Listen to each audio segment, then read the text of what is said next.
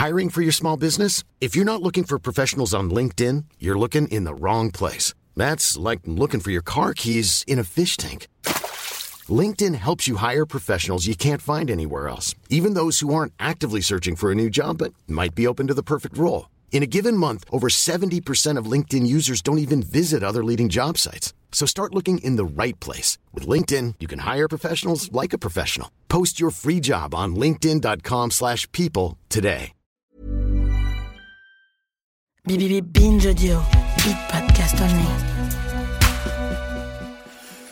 Au début des années 2000, c'était... Euh, là, je vais parler, les jeunes, ils vont m'entendre, ils vont penser que je vais parler d'une époque euh, genre des dinosaures, mais fallait pas que quelqu'un de ta famille soit au téléphone, parce que ça passait par euh, la presse téléphonique, il y avait une connexion, les gens se rappelleront du bip, les anciens se rappelleront, ceux qui m'écoutent, le bip de connexion et tout. À 17 ans, Chloé, comme plus d'un million et demi d'adolescents, a créé son propre blog il y a quelques mois. Blog, un terme anglais qui désigne ses pages personnelles aux allures de journaux intimes que l'on trouve sur Internet.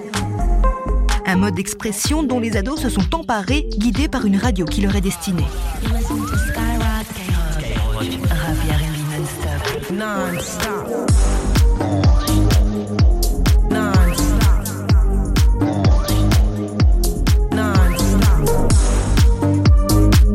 2002, j'avais 11 ans. Bon, par où commencer On va commencer par moi. Salut, je m'appelle Lucie Ronfaux, je suis journaliste. Mais ça, c'est pas le plus important. Le plus important, c'est que je suis née en 1991. Ça veut dire qu'en 2002, j'avais 11 ans. Alors, en 2002, il se passe pas mal de trucs. Il y a les JO de Salt Lake City. L'euro devient la monnaie officielle en Europe. Et Jennifer remporte la première saison de la Star Academy. Et puis, surtout, à la toute fin de l'année, c'est le début d'une révolution. Enfin, en tout cas, quelque chose qui va révolutionner ma vie. Et peut-être la vôtre aussi. En décembre 2002, les Skyblogs sont nés. Vous vous rappelez? Toutes ces heures passées devant l'ordinateur à mettre à jour votre ou vos Skyblogs. Publier les photos de ses copains ou de ses copines. Se moquer des profs. Déclarer son amour pour l'OM ou Tokyo Hotel. Piquer des gifs stylés sur le Skyblog de Margot, la fille la plus cool de ta classe. Écrire en alternant les majuscules et les minuscules, avec un dégradé arc-en-ciel. Et quand vous aviez fini tout ça, il ne vous restait plus qu'à rêver de l'honneur suprême. Devenir blogstar. Cette année, les Skyblogs fêteront leurs 18 ans. Officiellement, ils ont atteint l'âge adulte. Comme moi, et puis sans doute comme vous aussi. Alors je me suis dit qu'il était temps de raconter leur histoire. Parce que mine de rien, les Skyblogs ont marqué la culture française. Sur Internet et en dehors.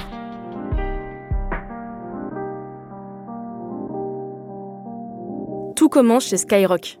Au début des années 2000, la radio française est réputée pour deux choses. Sa programmation musicale, dédiée au rap et au RB, et sa liberté de ton. C'est la radio des jeunes, celle qu'on écoute en rentrant des cours, ou tard le soir, planqué sous sa couette. À cette époque, Pierre Bélanger, fondateur de Skyrock, s'intéresse beaucoup au blog. Le concept s'est popularisé à la fin des années 90, aux États-Unis, grâce à la naissance de plateformes comme LiveJournal ou Blogger.com. La culture de Skyrock, c'est une culture de libre expression. Euh, les amendes du CSA nous le rappellent régulièrement. Lui, c'est Pierre Bélanger, pendant une conférence en 2011. J'ai pas pu l'avoir en interview. En fait, personne de Skyrock n'a voulu répondre à mes demandes d'entretien pour ce podcast. Mais ne vous inquiétez pas, j'ai plein d'autres gens intéressants à vous faire écouter. Et que donc, euh, par conséquent, cette culture de liberté-là, lorsqu'on s'est retrouvé avec Internet, euh, on s'est posé la question comment est-ce qu'on allait faire vivre cet état d'esprit? Et euh, j'ai imaginé, connaissant les journaux adolescents et le, et le fait que tous, on a à un moment donné couché quelque chose sur le papier, euh, fait des collages, fait des poèmes, ben de me dire peut-être qu'il y a une possibilité d'adapter ce logiciel-là, non pas pour en faire une plateforme de publication, mais pour en faire en fait un moyen de se faire connaître et de se faire de nouveaux amis par son expression. Moi, je m'appelle Yann. Lui, c'est Yann Thomas Gérard. Il a été le premier développeur web à travailler sur les Skyblogs. J'ai 44 ans.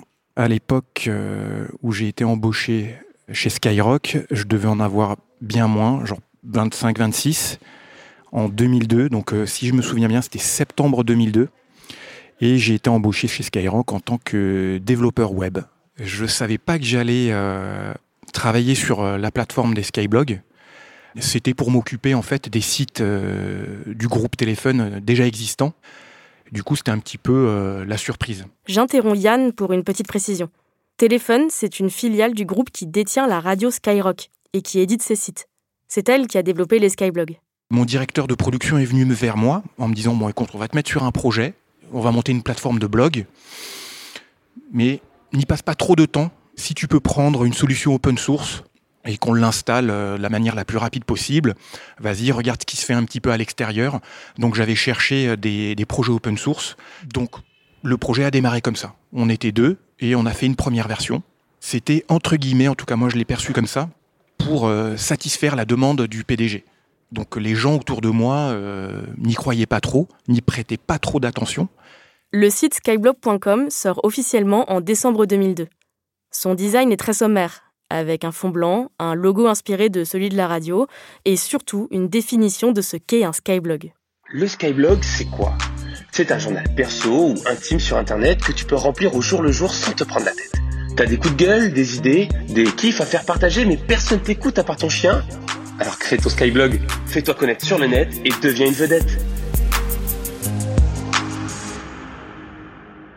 Skyblog c'était bien, c'était pratique parce que tu sais avant ça il y avait euh, Caramel et tout, donc euh, voilà les gens se connectaient là-bas, c'est une sorte de messagerie euh, où les gens pouvaient se, se, se, connecter, se draguer et tout tout ça.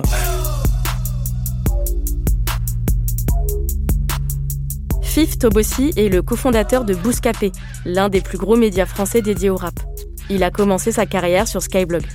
Et puis il y a, y a Skyblog qui est arrivé, c'était un mélange de, d'un peu tout ça, sauf qu'on pouvait mettre des photos, des commentaires. Donc tu as vu, on est au début aussi des appareils numériques, des appareils photo numériques.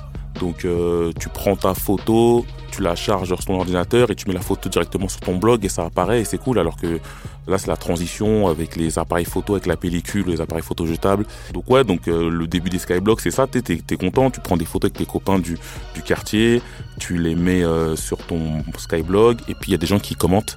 Donc c'est la première fois que, tu mets quelque chose sur internet et que des gens d'ailleurs, d'un autre pays, d'une autre ville commentent, des gens que tu connais pas du tout et qui apprécient ou n'apprécient pas.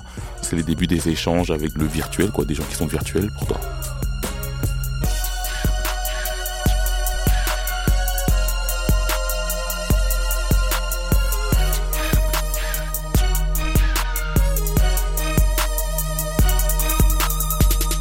Alors, forcément, aujourd'hui, tout ça paraît banal. Mais en 2002, avoir un endroit en ligne à soi où l'on peut afficher sa vie et ses passions, c'est inédit. À l'époque, moins de la moitié des Français possèdent un ordinateur. Facebook ou YouTube n'existent pas encore. Les skyblogs apportent donc quelque chose de nouveau dans le web francophone et dans le quotidien des ados.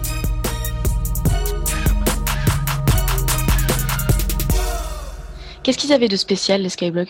Pour moi, ils étaient spéciaux comparativement aux blogs de l'époque. Hélène Delaunay-Téterel est sociologue. Elle a étudié les habitudes des utilisateurs et des utilisatrices de Skyblog au début des années 2000. Les blogs de l'époque étaient plutôt tenus par des journalistes ou euh, par euh, des artistes et entre guillemets euh, pas par des gens lambda d'accord? Pas par des gens ordinaires, on va dire. Alors que les skyblogs, eux, il était créé de toutes pièces. L'usager n'avait pas besoin de se le construire. Donc l'usager n'avait pas besoin d'avoir des compétences informatiques particulières pour créer son blog. Voilà, donc c'était un blog hébergé. Et puis euh, la spécificité, c'était surtout son public, donc des jeunes, en gros, hein, 13-18 ans.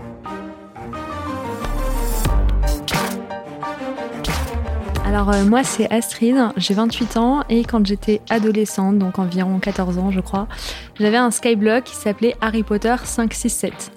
Alors au tout début en fait euh, je publiais des petits articles expliquaient en quelques phrases euh, qu'est-ce que Poudlard, qu'est-ce que, enfin qui est un tel et un tel. donc c'était très basique, c'était un peu le dictionnaire Harry Potter.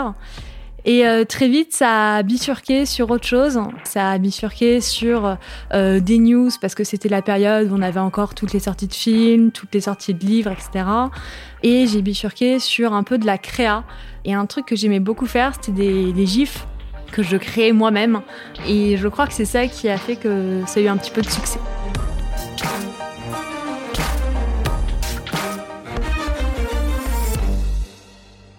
Je prenais alors soit des vidéos que je trouvais sur internet, soit mes DVD Harry Potter. Euh, dans tous les cas, j'intégrais la vidéo dans mon ordinateur et c'était vraiment très artisanal à l'époque. C'était genre une fois toutes les deux trois frames, je prenais une capture d'écran, je l'enregistrais puis à la fin, j'avais euh, piraté euh, un petit logiciel qui fait que je pouvais assembler toutes ces petites euh, images pour former un GIF animé. Et en fait, je me suis très vite aperçue que plein de gens volaient mes, mes gifs. Donc j'ai retrouvé partout sur Skyblog parce qu'il y avait énormément de, de blogs Harry Potter. Et donc j'ai fini par mettre un petit copyright, si je peux appeler ça comme ça, avec marqué Harry Potter 5, 6, 7, machin dessus j'ai vu le, le, Skyblog monter et puis euh, peu à peu il est arrivé dans le top 100 de Skyblog et puis il a grimpé et puis voilà un jour il a terminé numéro 1 alors ça n'a pas duré euh, éternellement mais en tout cas j'ai eu ma petite heure de gloire.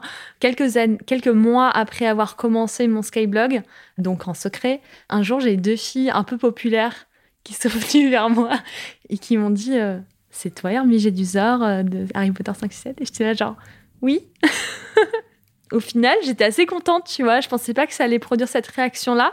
Et c'est à partir de ce jour-là où je me suis dit, bah, en fait, je peux l'assumer euh, parce que les gens, ils aiment bien ce que je fais. Euh, euh, j'ai ma petite communauté en ligne. Apparemment, à l'école, même les gens populaires trouvent que c'est pas mal. Donc, donc en fait, c'est pas si honteux à tel point qu'aujourd'hui, c'est toujours dans mon CV et dans mon LinkedIn. Donc. D'une certaine manière, les Skyblogs initient les jeunes internautes français et françaises à la viralité en ligne. Pour la première fois, on utilise un moyen de communication pour échanger massivement avec des inconnus. Mais c'est aussi une époque de transition. On croit encore le web comme étant un monde à part, séparé du réel. Parfois à ses dépens.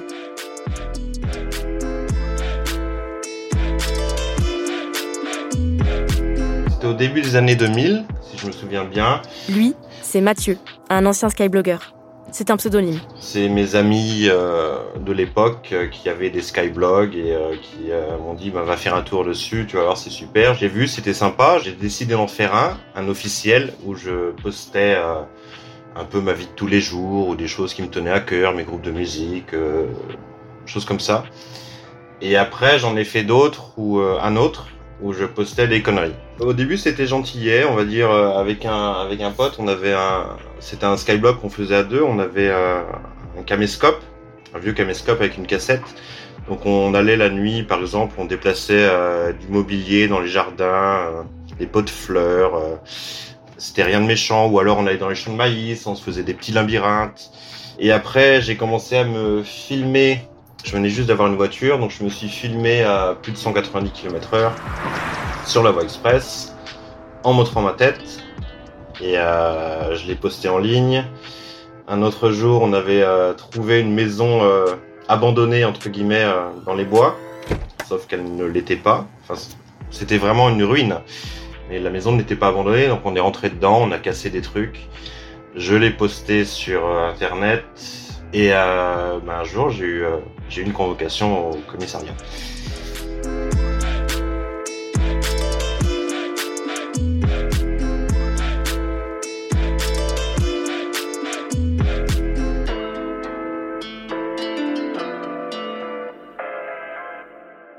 Finalement, Mathieu sera condamné à six mois de prison avec sursis pour mise en danger de la vie d'autrui, incitation à la violence et destruction en bande organisée. Heureusement, toutes les histoires sur Skyblog ne finissent pas aussi mal. Le succès croissant de la plateforme va faire éclore de nouvelles pratiques en ligne, naître quelques célébrités et même populariser la tectonique.